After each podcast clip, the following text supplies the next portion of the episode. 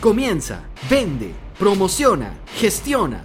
Aprende de los expertos del e-commerce que Shopify pone a tu alcance en el ciclo de podcast Masters del e-commerce. Y recuerda, puedes probar Shopify gratis durante 14 días con el enlace que está en la descripción de este episodio.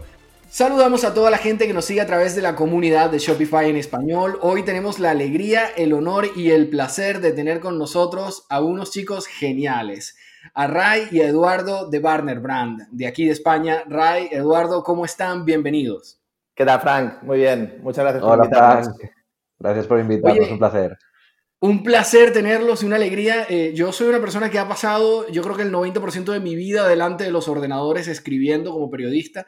Así que cuando vi lo que ustedes hacen, me quedé, me quedé frío. Me pareció genial. Cuéntenos cómo son esos lentes que produce Barner Brand. Pues mira, lo que hacemos, Frank, son, son unas gafas que te bloquean la luz azul de los dispositivos digitales. ¿Vale? Es para gente, como has comentado, que pasa muchas horas delante de pantallas y, al final estamos sobreexpuestos a esta, esta luz azul. Y, nada, lo que hemos hecho simplemente es coger una tecnología que, ya existía, eh, fabricamos nuestras lentes en una joint venture de Essilor y hemos creado una marca que sea para lo que nosotros mencionamos las digital generations, las generaciones digitales. Que, se ha vuelto eh, acuciantemente importante hoy en día, ¿no? Porque de hecho con la crisis del COVID todo el mundo ha migrado al teletrabajo, es decir, ahora sí o sí la mayoría de la gente está delante de un ordenador. Correcto, y no solo eso, sino que cuando estás en la oficina eh, de tu empresa, probablemente la iluminación de la oficina sea mucho mejor que la que puedas tener en tu casa. ¿no? Aquí en casa quizá tienes una lámpara, una bombilla encendida y, ya estás, ¿no? Entonces, cómo te irrita esta luz a los ojos se nota muchísimo más que cuando estás en una oficina bien acondicionada. Oye, a mí, a mí como, como usuario permanente de los dispositivos para trabajar, para fijar la vista, para escribir, para editar, eh, me parece un producto pero espectacular, me parece genial. Pero cuéntenos un poquito, Eduardo, ¿dónde empieza esto? ¿Cómo, cómo, cómo es la historia de Barner? ¿Cómo se les ocurre a ustedes inventar o meterse en este producto? ¿Ustedes traían ese background, venían del mundo de la óptica? Pues mira, la verdad que no, Frank. Em, la, historia de Barnes nace de, una necesidad personal de los dos. Como, como, mucha gente pasamos muchas horas delante de pantallas, ¿no? Y a las 5 o 6 de la tarde, yo por ejemplo personalmente nunca he llevado gafas, pero a las 5 o 6 de la tarde notaba ese picor en los ojos, ¿no? A veces dolores de cabeza. Y, y bueno, nos, nos preguntábamos, ¿esto tiene que ser por estar tantas horas detrás de dispositivos digitales? Porque justamente el fin de semana cuando estábamos con amigos eso no nos sucede. Entonces, em, yo personalmente trabajaba en Google, eh, vengo del mundo del marketing digital, estaba en Dublín y em, justo en ese edificio hay 6.000 personas trabajando y mil, de ellas son programadores. Y un día paseando por el edificio de los programadores, vi que muchos de ellos llevaban unas gafas em, con unas lentes amarillas de, una marca americana y nada, le pregunté a un amigo, oye, estas gafas, porque es, algo que te llama la atención, ¿no? Oye, ¿qué es esto? Me explicó, no, son, son unas gafas que te bloquean la luz azul de los dispositivos digitales y son para trabajar delante de pantallas. Y, nada, pensé, wow, la idea es buenísima, lo que a nivel de diseño no, no me encajaba con, con, con, mis preferencias. Compartí la idea con Ramón Em, nos pusimos a, investigar, nos pareció que había mucho mercado y nada, y arrancamos. Sí, sí, es que, es que la idea es genial. Además, yo he estado viendo los diseños y me han encantado porque son súper chulos, son súper frescos, ¿no? No parecen lentes de trabajo, parece una cosa que uno pudiera usar cualquier día, ¿no? Correcto, si al final, eh, cuando entramos en, el negocio de las, de las gafas de luz azul, vimos algunos players que estaban muy enfocados a programación, ¿no? Lentes amarillas, gafas eh, funcionales, eh, con formas que no están en, tendencia. Entonces nosotros lo que le decimos es un twist, ¿no? Es decir, eh, sabemos que hay mucha gente que nunca ha llevado gafas, entonces vamos a hacerle fácil la transición. Ahí ya fue cuando estuvimos mirando pues formas, colores, tipos de material, toda la moda, ¿no? Teníamos una colección de acetato y una colección de, de TR90 que es un material nuevo muy, muy polivalente, muy ligero y útil para todo, para todas, para hacer esta transición de no gafa a gafa, ¿no? Que era un poco lo que costaba al principio. Oye, Ramón, ¿y, ¿y, Barder nace siendo un e-commerce o ustedes empezaron como, como tienda física? Nosotros empezamos con Kickstarter, o sea, nosotros empezamos con una plataforma de crowdfunding donde validamos en primer lugar si tenía o no tenía sentido eh, lanzar este producto, porque al final, eh, claro, es algo tan novedoso, sales a la calle, realmente le preguntas a la gente y la gente no sabe. Y yo no queríamos, ni queríamos, ni podíamos permitirnos eh, comprar el stock necesario para lanzar un e-commerce de primeras o para lanzar una tienda offline de primeras, ¿no? Tienda retail. Entonces lo que hicimos es eh, nacer a través de la plataforma Kickstarter, donde solo con la primera campaña ya nos colocamos en el top 1% de mejores del mundo, de más de medio millón de campañas. Y ahí fue cuando dijimos, ostras, esta idea eh, tiene sentido, hemos vendido en más de 100 países, con lo cual, ahora sí, eh, ya nos ponemos con e-commerce y es ya cuando entramos con Shopify. De hecho, es al final de la segunda campaña, ¿no? Lanzamos una campaña en noviembre de 2017, una segunda en noviembre de 2018. Esta segunda, en vez de 130.000, pues conseguimos en un mes y medio, en dos meses, unos eh, 750.000 euros. Y, después ya con este, después de haber hecho unos ajustes en el producto y tal, siempre escuchando a la comunidad, siempre, siempre, siempre escuchando a la comunidad y mejorando el producto a través de la comunidad, eh, conseguimos este por 6 de la primera a la segunda y ya fue cuando dijimos, vale, no solo tenemos la tipología de producto, que eran gafas de luz azul, que es lo que queríamos hacer, sino los colores, las formas, los países donde más atracción tenemos, eh, todo lo relacionado con lo que estamos vendiendo hoy en día. Eh, eh, iba a preguntarles si ustedes creen que Kickstarter y ese tipo de plataformas son efectivas, pero yo creo que ya se responde solo, ¿no? Evidentemente a ustedes les ha funcionado, pero desde su experiencia, ¿qué, qué lecciones se llevan de, de, lo que hicieron en Kickstarter? ¿Qué hubiesen hecho diferente y, qué hubieran mejorado? Sí, Frank, como dices, totalmente, nos funcionó. Eh, a nivel de lecciones, eh, como comentaba Ramón, nosotros hicimos dos campañas, ¿no? Entonces, ya en la primera cogimos muchos aprendizajes que nos llevamos a la segunda.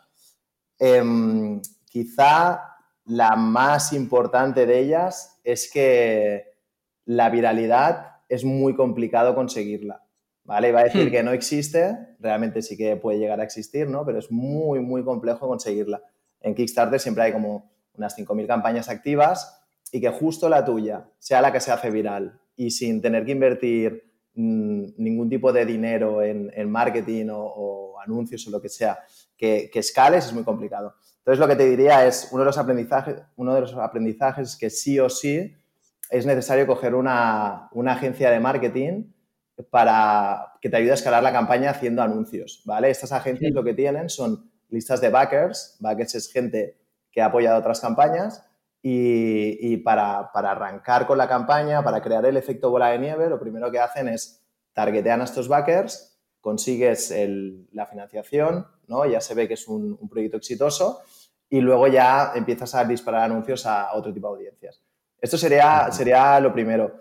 Eh, luego, segundo aprendizaje es la importancia de la comunidad. Eh, Kickstarter, la gente te vaquea no solo por el producto, porque eh, realmente lo explicamos brevemente por si alguien no, no, sabe cómo funciona, ¿no? Tú pones sí, sí. Tu, tu, tu, idea, tu proyecto en Kickstarter, eh, la gente que te, que te vaquea o te apoya te da un dinero, compra las gafas con descuento, no se llevan ningún tipo de equity, tú con ese dinero fabricas y al cabo de cinco meses les entregas el producto. Por lo tanto, sí que buscan ese descuento de producto, pero realmente lo que quieren o lo que creemos nosotros que quieren es formar parte de algo mucho mayor, eh, confía mucho en los emprendedores y en la energía que transmites y te quieren apoyar. Por lo tanto, es muy importante alimentar siempre esa comunidad eh, con actualizaciones, updates. Cuando, cuando Ramón y yo fuimos a las fábricas, pues fotos desde las fábricas, explicándoles muy bien to todas las fases del proceso. Hay que ser muy transparente, ¿no? Correcto, esa es la palabra. Transparencia es esencial. Sí. Oye, cuando hablas de equity, lo que te refieres es que las personas que de repente apoyan un, una campaña por Kickstarter no, realmente no terminan siendo accionistas ni formando parte de la empresa, ¿no? Sino que lo que están apoyando es para que se produzca ese producto. Exacto. Dentro del crowdfunding habrían, hay diferentes modelos, ¿no? Pero los dos principales es el crowdfunding de recompensas, que es el de plataformas como Kickstarter, Indiegogo, y luego el crowdfunding eh, por inversión o por equity. En esta segunda opción, la gente que pone dinero, que pone otras cantidades de dinero, sí que se llevan algo de acciones. En la primera simplemente compran producto forman parte de tu empresa o de tu comunidad de cierta manera y reciben el producto cinco meses más tarde. Así que, que no se llevan nada de acciones, lo único que recibirán es el producto este eh, por el cual te apoyan y, por el cual te dan el dinero para que podamos crear la empresa. Pero eso es genial porque eso demuestra que, eh, o sea, es, lanzar un producto al mercado donde ya hay un público interesado en comprar ese producto. De hecho, que está comprándolo, ¿no? De una forma u otra a través de Kickstarter. Correcto. Es que no es que solo aprendas eh, la, que la tipología de producto funciona, sino que, claro, tú cuando lanzas una campaña de Kickstarter, lanzas muchas campañas de, Facebook, Instagram y todo lo que necesites, ¿no? Entonces, eh, sabes perfectamente cuál es el país donde más, a vender, más vas a vender cuando lances el e-commerce, ¿sabes? Eh, la tipología de gente, tienes la audiencia, tienes la geografía, lo tienes todo. Entonces se puede decir que no solo no empiezas de cero el e-commerce, el Shopify, en caso de que lo construyas allí, que para nosotros es top, eh, sino que ya empiezas con los familiares y amigos de la gente que te ha vaqueado y hay un boca oreja, más allá de también luego todas las eh, estrategias de performance que puedas aplicar. Un learning que quería explicar yo también, ¿vale? Para todas aquellas personas que estén pensando en montar un, e-commerce o un Shopify, es sobre todo si se van a plantear en un futuro lanzarse a la omnicanalidad y también querer vender en offline. Porque nosotros de la primera campaña a la segunda, estuvimos hablando con muchísimas personas y vimos que con el producto que habíamos lanzado en la primera campaña, que teníamos un margen correcto para e-commerce, no nos serviría después ofrecerlo en offline. ¿De acuerdo? Hmm. ¿Por qué? Porque dependiendo de la industria, dependiendo de hecho del sector de las tiendas físicas, por ejemplo en moda, la tienda puede multiplicar, o se dice un markup, ¿no? Tiene un markup de 2,5. Es decir, que si tú quieres vender a 100 dólares una prenda en una tienda física, quizá la tienda se queda a 60, ¿de acuerdo? Entonces, son, son, tú estarías vendiendo a 40 dólares, ¿de acuerdo? Y en los 60 se lo queda la tienda, con lo cual, que depende si vas a ser puro eh, pure player e-commerce, que es lo que pensábamos ser nosotros en un principio, o 100% omnicanal y vender en todos, que tengas los márgenes muy bien estudiados del offline, ¿vale? Y que después ya decidas si vas a ser pues solo online, omnicanal, solo offline, lo que quieras, pero sobre todo que tengas muy bien medidos los costes y los márgenes de tu producto. Efectivamente, porque además tiene que haber una coherencia, ¿no? Entre los precios del offline y de, y de la venta online, ¿cierto? Correcto, correcto, 100%. Dependiendo luego ya hay muchas estrategias, ¿no? Eh, hay gente que en offline vende pues algo más económico, por ejemplo, pues porque le interesa que la gente vaya a las tiendas, se pruebe las gafas o la ropa o lo que sea, ¿no? Y luego hay gente que es más de ofrecer eh, algún descuento online, que no compensa porque realmente estás, entre comillas, canibalizando el esfuerzo que están haciendo tus tiendas por promover tu producto, ¿no? Si una tienda vende tu producto a 100 y tú lo vendes a 90, pues claro, una persona va a utilizar esa tienda de escaparate simplemente para ver y tocar, pero después te lo va a comprar a ti. Entonces tienes que ser un poco eh, legal, digámoslo así, con, tus compañeros que están haciendo todo el trabajo de, a pie, de offline. Claro, de hecho, cuando tú estás hablando de una tienda, entiendo que estás hablando eh, no, no, necesariamente de tiendas de ustedes propiamente, sino de retailers, ¿no? De gente que, que vende la marca. Correcto. Nosotros, eh, para crecer, nuestra estrategia de crecimiento, estrategia, perdón, de crecimiento offline es a base de distribuidores, es decir, gente que ya tiene redes construidas de tiendas, porque si no tendríamos que estar nosotros personalmente trabajando todas y cada una de las tiendas que venden Barne hoy en día. Somos un equipo eh, pequeño para realizar eso y además nos gusta también que, tengamos un representante muy potente dentro de cada país, ¿no? Pero sí, sí, lo que estamos hablando son tiendas que no son nuestras, eso ya vendrá más adelante, ya podremos hablar después si queréis de eso, pero por ahora son tiendas eh, multimarca o concept stores o tech stores o gadget stores, lo que sea, eh, que venden también Barner, entre, entre otras cosas. Vamos a volver un poquito atrás en el tiempo con Eduardo y, vamos precisamente a hablar de eso, ¿no? De, la fase de e-commerce. ¿Cómo decidieron ustedes dar el salto a e-commerce? Y si empezaron con Shopify o utilizaron otra plataforma antes de Shopify. Em, sí, Frank, nosotros desde inicio, bueno, como lo ha comentado antes Ramón, nuestra idea era ser un pure player, ¿vale? Teníamos claro que queríamos ser un e-commerce Em, y luego, pues con, el primer producto que desarrollamos nos costó escalar y, luego ya fuimos más a la omnicanalidad, ¿no? Pero omnicanalidad significa que tienes diferentes puntos de venta o diferentes canales de venta. Para nosotros el principal es el e-commerce. Entonces, desde inicio nosotros teníamos claro que no queríamos un desarrollo propio, no queríamos coger programadores que nos desarrollasen la web, sino queríamos trabajar con un CMS, un Content Management System, como sería Shopify. Entonces, teniendo esto claro, la segunda cosa que teníamos clara es que queríamos trabajar con Shopify. ¿Vale? Em, básicamente, las razones por las cuales queríamos trabajar con Shopify es porque tenemos varios benchmarks ¿no? de, marcas muy potentes que lo están haciendo muy bien y, con una herramienta que se llama Build With, miramos pues, todas las marcas que, que CMS utilizan, ¿no? Y vimos que muchas de ellas utilizan Shopify. Entonces pensamos, si todas estas marcas utilizan Shopify, es porque Shopify está haciendo algo bien. Nada, lo probamos. Por, algo será, ¿no? Por algo será. Correcto, correcto. Y nada, lo probamos y la verdad que muy contentos, muy contentos. Oye, eh, genial, genial. Eh, cuéntenos un poquito cómo, cómo funciona ahora el producto, ¿no? Exactamente qué son los lentes de pantalla de luz azul y explíquenos eh, por qué son útiles, ¿no? Para que la gente sepa ya exactamente qué está, qué está ofreciendo Barner, qué, es, qué son estos lentes de Barner. Pues las lentes, lo hemos comentado un poco al inicio, lo que, lo que hace nuestro producto es te bloquea la luz azul de los dispositivos digitales. Pero, se llaman así, se llaman lentes de luz azul. Sí, se llaman blue light glasses en inglés o lentes de ordenador, lentes de luz azul. Tiene varias nomenclaturas. Em, algo curioso, em, nosotros cuando arrancamos en el 2017, pues para hacer toda la estrategia de posicionamiento orgánico de SEO, mirábamos qué palabras clave están en tendencia. Y en aquel momento era screen glasses, em, que serían gafas para pantallas, o computer glasses. Lo digo en inglés porque em, nosotros desde inicio toda la comunicación que hacemos la hacemos en inglés porque vendemos de forma global. Entonces, las dos palabras clave que estaban mejor, que estaban más en tendencia, mejor posicionadas eran computer glasses, gafas de ordenador o screen glasses. Curiosamente, con la evolución del producto y la evolución de los años, la palabra blue light glasses, que antes no estaba, ha despegado de forma exponencial. Y ahora, pues, em, la mayoría de gente vemos ese comportamiento que a este producto le llaman blue light glasses, que son gafas de luz azul. Em, sí, dime, dime, Frank. Sí, sí, sí, dime, dime. No, iba a decir esto a nivel de nomenclatura y cómo se, le llama al producto, ¿no? A nivel de cómo funciona el producto, es la tecnología está en la lente y lo que te hace es, te impide que la luz azul te llegue al ojo, por lo tanto, eh, cuando estás delante de pantallas, el ojo lo tienes mucho más relajado con todos los beneficios que eso conlleva.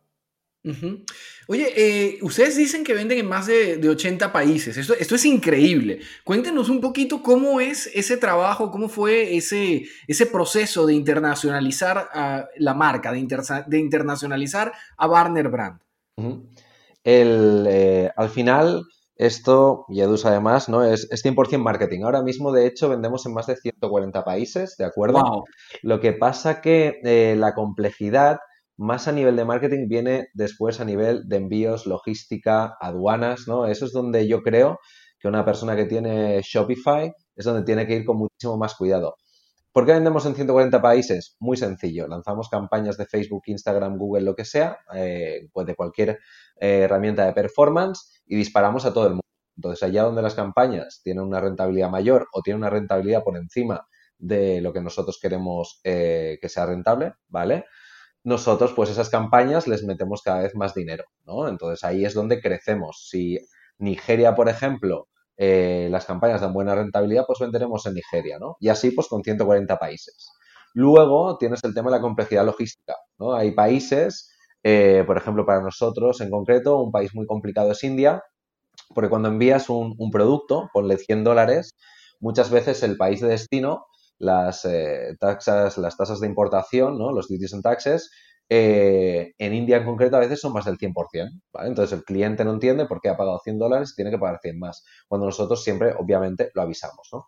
entonces es más complicado el tema, es decir, si pudiéramos vender en 200 países, pues venderíamos en 200, ¿no? Pero por una parte, seguramente hay algunos anuncios que no funcionan en ciertos países y por otro lado, hay países que a veces cerramos por la complejidad que tiene eh, llevar tu producto, en nuestro caso de Barcelona, a ese país en concreto.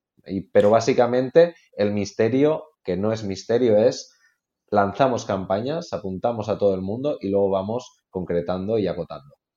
Eso es un trabajo de hormiguita, ¿no? Un trabajo de marketing de hormiguita. Correcto. Totalmente. Oye, eh, hablabas de Barcelona como, como foco, ¿no? Desde donde se distribuye todo. ¿Es también en Barcelona donde se produce? ¿Dónde produce Barner los lentes que luego distribuye a nivel mundial?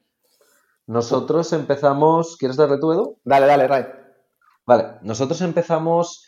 el, primer Kickstarter, la primera producción, la realizamos en Italia, ¿de acuerdo? Nos fuimos Edu y yo, cogimos un avión para allí, nos subimos en un coche de alquiler y nos pusimos a visitar fábricas. Y la que más nos cuadró, pues fue dónde escogimos las monturas. A nivel de tecnología de lentes, ¿vale? Sí que es cierto que ya empezamos directamente en China. ¿Por qué? Porque para nosotros un referente a nivel de lentes será Essilor, ¿no? Que ahora mismo está, ha hecho merge con Luxottica hace unos años y son los más grandes y también de calidad brutal. Siempre para Sí, sí, nosotros sí. lo más importante ha sido la calidad de la lente, ¿de acuerdo? Entonces, de hecho, eh, hay gente en, el- en China después con el, con el TR90 que nos decía es que sois la primera marca que conocemos que pone lentes CR39, que es la mejor calidad, a este tipo de monturas, ¿no? Y nosotros es que realmente lo que importa una gafa es la lente. Entonces nosotros la, exactamente fue la- al principio lentes en China, monturas en Italia. Eh, la segunda colección, la croma, ¿vale? Que es la más colorida, esta ya sí que empezamos directamente en China y algo que ha sucedido este año, de acuerdo, es que también nos hemos llevado eh, las fábricas italianas a China. ¿Por qué? Porque a pesar de que hay gente que piensa que, por ejemplo, Italia puede ser la cuna a nivel de, gafas, de, de estilo, eh, las máquinas que tienen las fábricas en Italia no tienen nada que ver con la maquinaria de tecnología punta que tienen en China. O sea, y a nivel de, de durability, a nivel de, eh, de calidad, o sea, es increíble y al final no tuvimos más remedio que, que movernos. Y pensarás, ostras, y así además también os ahorrabais coste. Sí, es cierto, pero lo que hemos hecho también es bajar el precio de esas monturas. Porque realmente mm, nosotros, nuestra aspiración no es vender caro, caro, caro. De hecho, cuanto más le podamos ahorrar a una persona para poder llevar nuestros productos, mucho mejor. Hmm. Eso, eso es una aproximación súper racional y súper inteligente a cómo vender un producto. Eh, me hablabas un poquito de ese cambio, ¿no? Ese cambio de este año, que además ha sido un año, pues, particular, por no decir otra cosa, ¿no? Este año, el 2020, el año del, del COVID. ¿Cómo les ha afectado la crisis del COVID a ustedes? ¿Han tenido problemas en algún área de Barner Brand, en distribución, en ventas, en producción? Eduardo, ¿nos, nos puedes contar un poquito de esto? Sí, tanto. Pues bueno, como a todos, cuando, cuando arrancó todo esto del COVID, muchísima incertidumbre. Tuvimos, recuerdo el, el- el jueves, ¿no? Creo que era un 13 de marzo que, que ya dijeron pues, que, nos íbamos a confinar y, ya empezaba un poco todo esto, principalmente a nivel mundial, ¿no? Pero lo vivimos así en, España. Esos días fueron de golpe y porrazo con toda la incertidumbre, bajó muchísimo todo. Entonces nosotros trabajamos, mucho tráfico del que traemos pues viene a través de, de- de anuncios y bajamos muchísimo el gasto, ¿no? Para ver qué pasaba. Entonces ya pasaban los días y la semana siguiente, a mediados de semana, vimos pues un cambio de comportamiento radical. De golpe el, coste del marketing era muy económico y porque había mucha gente que había hecho lo mismo que nosotros, ¿no? De, de golpe habían cerrado el grifo para no gastar tanto dinero, sobre todo las, las empresas más enfocadas en travel, agencias de viajes y esto, ¿no? Y, y vimos que por tipología de producto, pues nuestro producto podía encajar en este momento. Entonces, con estas dos variables, coste de marketing muy económico y tipología de producto que encaja, pues, pues bueno, vimos que había unos retornos bastante elevados, poco a poco fuimos escalando el, el gasto en marketing, los retornos se mantenían y, y escalamos bastante. De hecho, eh, multiplicamos en abril del 2020, multiplicamos por cuatro, cuatro y medio más o menos las ventas comparado con enero. Eh, fue algo espectacular, eh, fue algo que no nos esperábamos y, ya te digo que fue por estas dos variables, tipología de producto que encaja y el coste de marketing muy económico. Oye, eh, vimos que Barner tiene unos principios súper fuertes como marca, ¿no? Eh, estábamos eh, revisando y nos encontramos con que ustedes defienden unos pilares geniales que son Passion for Life, Padawan Mindset, Little Buddha y Pride in Ownership. Cuéntenos un poquito de esto porque no es común encontrar una marca que esté tan sólida, ¿no? A nivel de concepto y además que esté comprometida con los valores eh, de las Naciones Unidas para el desarrollo sustentable, con los objetivos de Naciones Unidas. ¿Cómo llegaron a esto? ¿Cómo llegaron a desarrollar este espíritu que alimenta a Warner? Pues mira, Frank, esto nosotros teníamos claro que, mm, algo que queríamos definir era todo el tema de valores, ¿no? Eh, tanto Ramón como yo tenemos unos valores muy marcados y eso lo queríamos transmitir en, la marca. Entonces, em, pues bueno, en la búsqueda de eso, contratamos con, una, parte externa, una empresa que se llama Fresh, que, lo hacen genial. Hicimos un workshop con todo el equipo, porque no es un tema de valores solo nuestros, ¿no? de Ramón y míos, sino toda la parte del equipo y esa esencia de Barner inicial, ¿no? Entonces hicimos un workshop donde entre todos co-creamos estos cuatro valores que creemos que nos representan súper bien. Entonces, para nosotros son muy importantes, son muy importantes estos valores porque siempre decimos que para, para contrataciones nosotros contratamos más por, por actitud que por aptitudes eh, porque bueno, el mundo va muy rápido y algo que a, lo mejor ya conoces, ¿no? Tienes las aptitudes, en un año ya está obsoleto porque ha salido algo nuevo. Y otra cosa por la cual para nosotros es, esencial em, eh, pues toda la forma que todas las personas que forman parte de Barner es que vayan muy alineados con nuestros valores. Entonces, esto lo definimos, en ese mismo workshop definimos algo súper importante para nosotros, que es el tema de la misión.